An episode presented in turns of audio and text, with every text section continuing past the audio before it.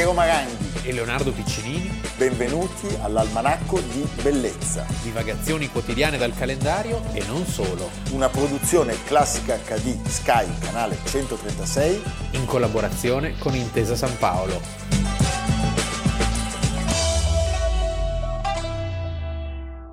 Quando anche le vostre speranze fossero state deluse non sette volte, ma settanta volte sette non rinnegate mai la speranza.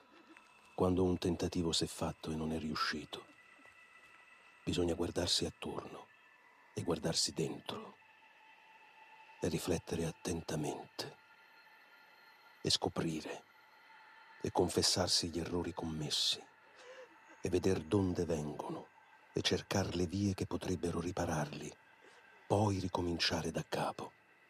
E una terza volta, e una quarta, e finché si riesca.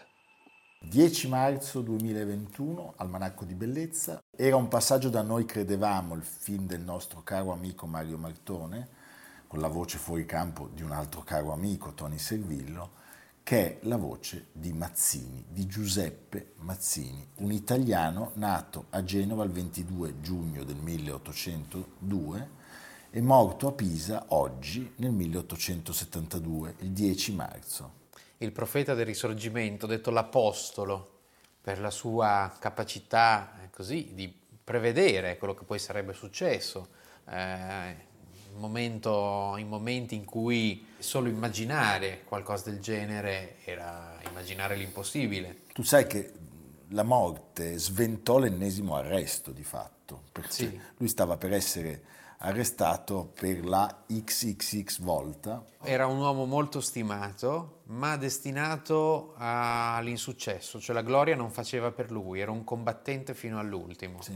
Perché anche quando, cioè, la parabola famosa del, del risorgimento tradito, eh, che nel film noi credevamo viene molto, sotto, molto bene sottolineata, e di questo Mazzini era certamente uno spirito puro, non era un monarchico, era un repubblicano, era il repubblicano per definizione, al contrario di molti patrioti. Che poi cambiarono tra l'altro la vocazione tradendo l'ideale repubblicano. Vedi il caso di Crispi che viene citato nel film, e al contrario anche di tanti patrioti aristocratici, per lui il popolo da oggetto doveva diventare soggetto. Cosa voglio dire? Che per molti il risorgimento è stato un affare di pochi che hanno diretto le danze e poi diciamo, la grande massa non era protagonista.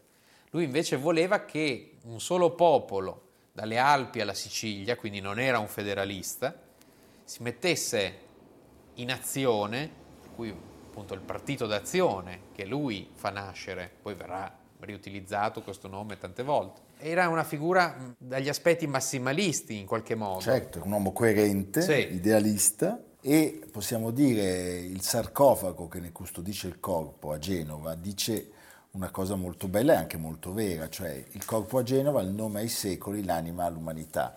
Le ha vinte tutte dopo, diciamo. Sì. Perché oggi l'Italia è, una, è repubblicana. Oddio, infatti, oddio, non so cosa penserebbe Mazzini dell'Italia di oggi, ma sì, questa è un'altra storia. Però diciamo che l'Italia di oggi vede Mazzini come uno dei propri padri perché la Costituzione che si richiama alla Costituzione della Repubblica Romana, di cui Mazzini era uno degli interpreti, e il fatto dei diritti, dell'uguaglianza, di tanti principi che lui stesso aveva sancito con le sue azioni. Tra l'altro ricordiamo che la sua era una visione interclassista, cioè si opponeva alla lotta di classe, non voleva fosse messo in discussione il principio della proprietà privata, e eh, quindi si opponeva anche al comunismo e al socialismo che eh, erano in, quel, in, quei momenti eh, i movimenti nascenti. Di lui possiamo dire patriota, giornalista, politico, eh, filosofo e appunto padre della patria, direi insieme all'altro Giuseppe Garibaldi. Garibaldi che nasce mazziniano e poi in qualche modo scende a patti con il monarca mai tradendo, mai tradendo il proprio spirito, però diciamo rendendosi conto che eh, il risorgimento era affare di tanti e di tante sensibilità perché ricordiamo il risorgimento è stato così come la resistenza d'altra parte, cioè il risorgimento è, è, è l'affare di monarchici, repubblicani, eh, esercito piemontese e capi di Stato e il generale col poncio che si ferisce, eh, cioè era veramente un arcobaleno di sensibilità. Lui è uno dei simboli assoluti del nostro risorgimento, personaggio molto complesso, mi ha sempre colpito quanto lui possa essere amato dai discepoli e detestato dai suoi avversari. In realtà gli avversari, certo sì, lo odiavano, ma sotto sotto lo rispettavano. questo sì, assolutamente. Era una figura che dava molto fastidio.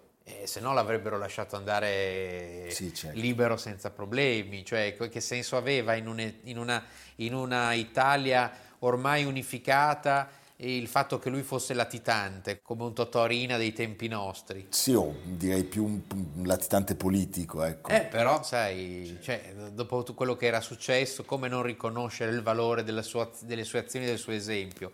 È che lui aveva anche una visione portata all'eccesso in tanti campi della società, ad esempio, lui aveva una visione totalmente laica dello Stato, un materialismo di fondo molto forte e un'aperta opposizione al potere temporale dei papi. Certo. È uno, tra l'altro, forse l'unico ad aver previsto come fosse falso il cosiddetto liberalismo di Papa Pio IX, certo. che quando venne eletto sembrava Beh, avrebbe cambiato tutto. Anche se in quell'occasione lui fu, fu pragmatico e mandò una lettera al Papa di solidarietà. Il Papa neanche gli rispose, tanto per dire, per come, dire come, stavano, stavano veramente le cose. Senti, lui entrò a far parte della Carboneria nel 1827, ma quando viene scoperta la sua appartenenza all'organizzazione, viene incarcerato e costretto all'esilio. Fugge in Francia, a Marsiglia, dove continua la sua attività rivoluzionaria e fonda la Giovine Italia, di cui noi conosciamo anche una piazza qua vicino. È importante quando girate tutti questi nomi, eh, Saffi, Ermellini. Ugo Bassi a Bologna. Ugo Bassi a Bologna. E uno dice, ma chi è Ugo Bassi? Cioè, che... L'obiettivo era quello di unificare gli stati italiani in una sola repubblica. Ecco, ricordiamolo, a partire dagli anni 30 lui inizia a organizzare dei tentativi rivoluzionari. Il primo in Savoia, che faceva ancora parte eh, del Regno di Sardegna. Sì, ancora per qualche anno. Ancora per qualche anno, con circa 200 seguaci. Insuccesso in Svizzera fonda la Giovane Europa e qua anche in questo la sua visione è straordinaria. Una visione veramente europeista. Europeista. Perché eh, erano perché patrioti di tanti paesi, da italiani, polacchi, polacchi tedeschi, sì. svizzeri, ma molto, veramente mol, molto avanti. Poi Genova 1834, altro tentativo, Milano 1853, la spedizione di Sapri. La spigolatrice di Sapri. La spigolatrice di Sapri. Di Luigi Mercantini, la poesia che si studiava a scuola. 1850. Erano 300, erano giovani e forti, e forti, e sono morti. I tentativi mazziniani di far scoppiare l'insurrezione sulla penisola eh, si fondavano su una visione eccessivamente ottimistica, cioè lui pensava che il malcontento eh, delle masse potesse creare una solidarietà e un'azione concreta che in realtà molto spesso no, non solo non avveniva, ma anzi era lui stesso a doverne pagare le conseguenze. Beh certo, perché ad esempio il caso di Pisacane è evidente, la popolazione non parteggiava per il nemico, perché era considerato un nemico, uno che sbarcava sulle coste, la popolazione era solidale con Urre. Con Urre. Sire. Quando ho toccato il suolo siciliano assunsi la dittatura, lo feci nel nome vostro. Adempio oggi a un voto del mio cuore. Io vi rimetto il potere su milioni di italiani tormentati fino a pochi mesi fa da un dispotismo stupido e feroce. Grazie. Viva il re! Viva il re d'Italia! Ecco Vittorio Emanuele, il nostro re, re d'Italia! Questo è un estratto dal film di Rossellini Viva l'Italia, che è un film incentrato sulla figura. Sì, del... un film abbastanza modesto, sì. non particolarmente riuscito, 1961, sono fatto per celebrare i 100 anni dell'Unità d'Italia. E infatti è un film un po' celebrativo, didattico, non particolarmente all'altezza dei grandi film di Rossellini. Ecco, però diciamo che oltre a tutte le visioni che poi sarebbero diventate realtà molto tempo dopo, lui ebbe anche un'azione concreta nella vita del suo tempo, per esempio, ricordiamolo, eh, fu proprio lui che eh, indicò al movimento democratico garibaldino la prospettiva di uscire dallo stallo segnato nel 1859 dalla pace di Villafranca, portando la guerra al sud e facendola sostanzialmente diventare una grande rivolta popolare. Però ecco, sappiamo poi, come abbiamo detto, che Garibaldi non seguì fino in fondo le sue indicazioni, questo lo spinse a un ulteriore esilio, ricordiamolo, i due insieme erano stati i protagonisti di quell'atto eroico della Repubblica Romana.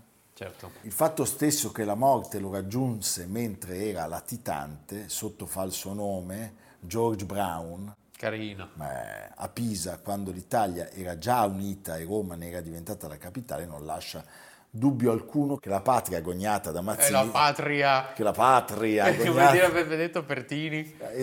Altro, altro ligure. Sì. Che la patria agognata da, da, dal rivoluzionario genovese era ben altra rispetto a quella dell'astuto e bravissimo Cavour. Piemonte. Piemonte. La patria è la casa dell'uomo, non dello schiavo. Questo scriveva nelle sue lettere ai giovani, Ai giovani d'Italia. Senti, dissero di lui, allora, Ebbi a lottare con il più grande dei soldati, Napoleone. Giunsi a mettere d'accordo tra loro imperatori, re e papi. Nessuno mi dette maggiori fastidi di un barricante italiano, magro, pallido, cencioso, ma eloquente come la tempesta, ardente come un apostolo, astuto come un ladro, disinvolto come un commediante, infaticabile come un innamorato, il quale ha un nome Giuseppe Mazzini, e chi è che dice tutto questo? Clemens von Metternich. Mamma mia. E ancora? Il liberale inglese John Stuart Mill in lui ammirava l'elevatezza di carattere e la totale devozione a nobili scopi. E ancora? Per la sua visione religiosa di una nazione forte nella fede dei valori divini, Bakunin definirà Mazzini l'ultimo gran prete dell'idealismo religioso e metafisico. Beh, un gigante. Sì. Allora, io credo che sia importante parlare di Mazzini e sollecitare sempre lo studio della vita sua e di Garibaldi e anche di Cavour. Sì. Noi abbiamo avuto dei nobilissimi Comprate casi. anche i cimeli, ci sono i piattini con le due facce Ma di certo. Garibaldi, di Mazzini, il Ma tricolore. certo, evviva, evviva, evviva Mazzini davvero, sinceramente, viva Mazzini.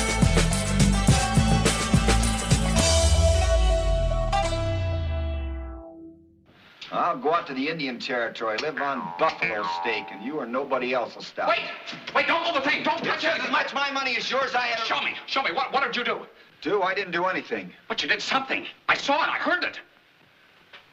Well, the spring stopped vibrating. I just plucked it, that's all. But I heard a sound, a full musical note with overtones. Through the wire. Show me everything you did.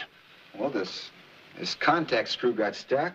Making a permanent contact with the spring? Yes, uh, I just snapped it. While the, while the circuit remained unbroken? I suppose so. Then that strip of magnetized steel was generating its own current. Do it again. No, wait. No, wait. Wait a minute. Wait. Leonardo, la seconda parte della puntata la inizio con Venga qui Watson, per favore, ho bisogno di lei. Non è Sherlock Holmes, No, non perché è Sherlock così, Holmes, ma è ma è Alexander Graham Bell, il più grande usurpatore. usurpatore della storia. Sì. Eh, perché nel 1876, il 10 marzo, di 145 anni fa, l'usurpatore fa la prima telefonata e dice a Watson per favore venga, ho bisogno di lei. La linea è da Boston, dove... Sì, non sono delle parole particolarmente No, infatti, eroiche per essere la prima telefonata della storia. Queste sono le parole che vengono esclamate a Boston, dove lui era professore di psicologia vocale e dizione all'università. Quindi l'avrà detto anche Bene. con un buono spelling. Sì, quindi l'inventore del telefono è un americano, Leonardo. È un fiorentino. Oh, questo, L'El mi, Meucci. questo mi piace tantissimo. È Allora, Antonio Meucci, emigrato a Cuba, che già nel 1854 aveva costruito il primo prototipo, il telettrofono, che usava nella sua casa cubana per comunicare alla moglie che era che costretta, era costretta a letto. a letto. Diciamo un attimo, proviamo Non a... è, che, non è che Bell gli ruba l'invenzione, diciamo, la porta avanti per conto proprio, però come sempre, conta chi arriva prima. Eh, purtroppo sì. In questo Lui- caso sarebbe arrivato prima Meucci, ma Meucci non aveva il denaro per brevettare la sua invenzione. Infatti, mentre Bell il 7 marzo, quindi solo tre giorni prima quella fatidica telefonata, con numero 174.465 Questo è molto importante il numero. depositò il brevetto che proteggeva di fatto il metodo e l'apparato per trasmettere la voce o altri suoni a mezzo di ondulazioni elettriche. Le cose, lo sappiamo oggi, sono andate diversamente. Cioè, il telefono è fiorentino. Sì. eh? Nome? Antonio Meucci, Nato? a Firenze, nell'aprile del 1808, Immigrato? nel 50 da Cuba, Residenza? Clifton, Staten Island, contea di Richmond, Stato di New York, Professione? inventore. Volete specificare alla Corte quali sono le vostre fonti di guadagno?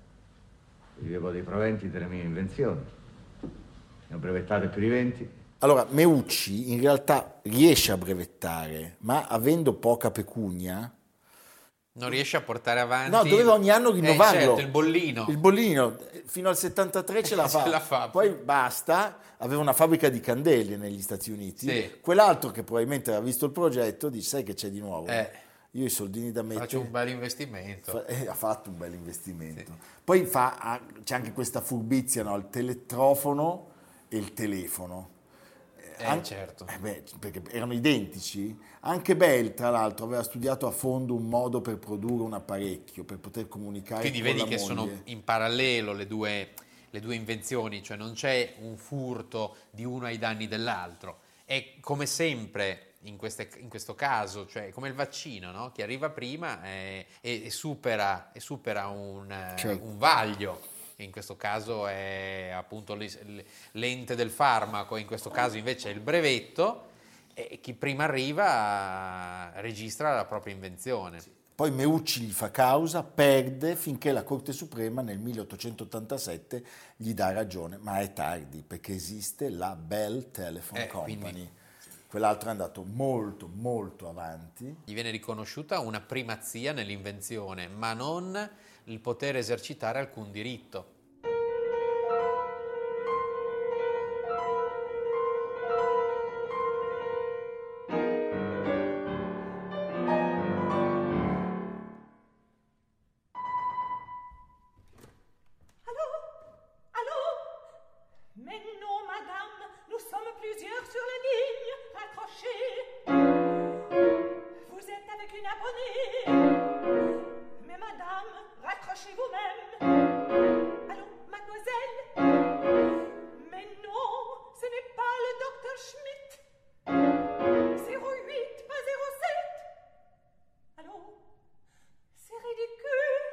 Abbiamo sentito un contributo dalla voix humaine di Poulenc, che appunto si basa su una conversazione telefonica.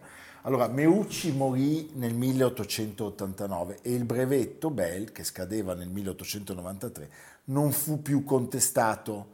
Poi l'11 giugno del 2002 il Congresso degli Stati Uniti riconobbe all'italiano la paternità del telefono. Nella motivazione si legge che Meucci, che viveva in povertà, non poté commercializzare l'invenzione, pur avendone fornita una dimostrazione già nel 1860 e avendola pubblicata sul giornale italiano di New York. A Long Island, la casa in cui visse, ospita un piccolo museo che celebra, oltre al suo genio, anche l'amicizia con un altro personaggio di cui abbiamo parlato nella prima parte della puntata. Giuseppe Garibaldi, destini incrociati, che aveva lavorato nella sua piccola fabbrica di candele e che di lui disse il mio amico Antonio Meucci, fiorentino e brav'uomo, benché lavorante suo, mi trattò come uno della famiglia e con molta amorevolezza.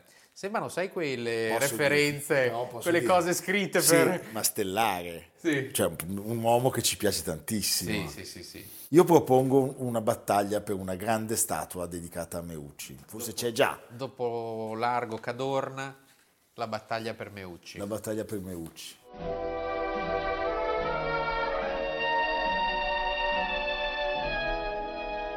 Monday? I'll be there, baby.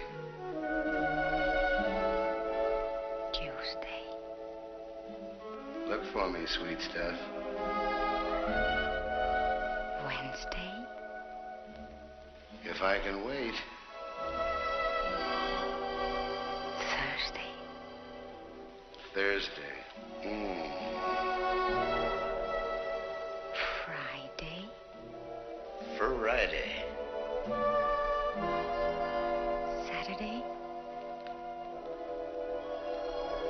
Va bene Leonardo, senti, dove ci porti? Non a Firenze. Siccome abbiamo ricordato Mazzini, è molto... Andiamo a Genova.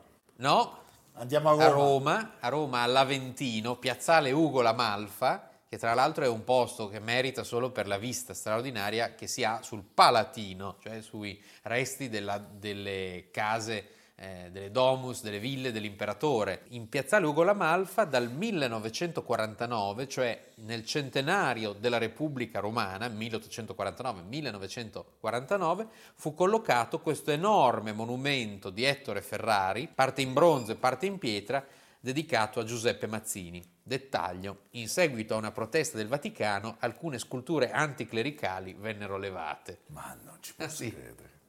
Va bene, viva, a domani. A domani.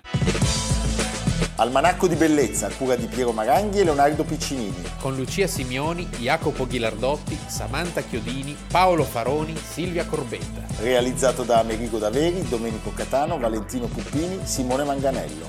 Una produzione classica HD, Sky Canale 136 in collaborazione con Intesa San Paolo.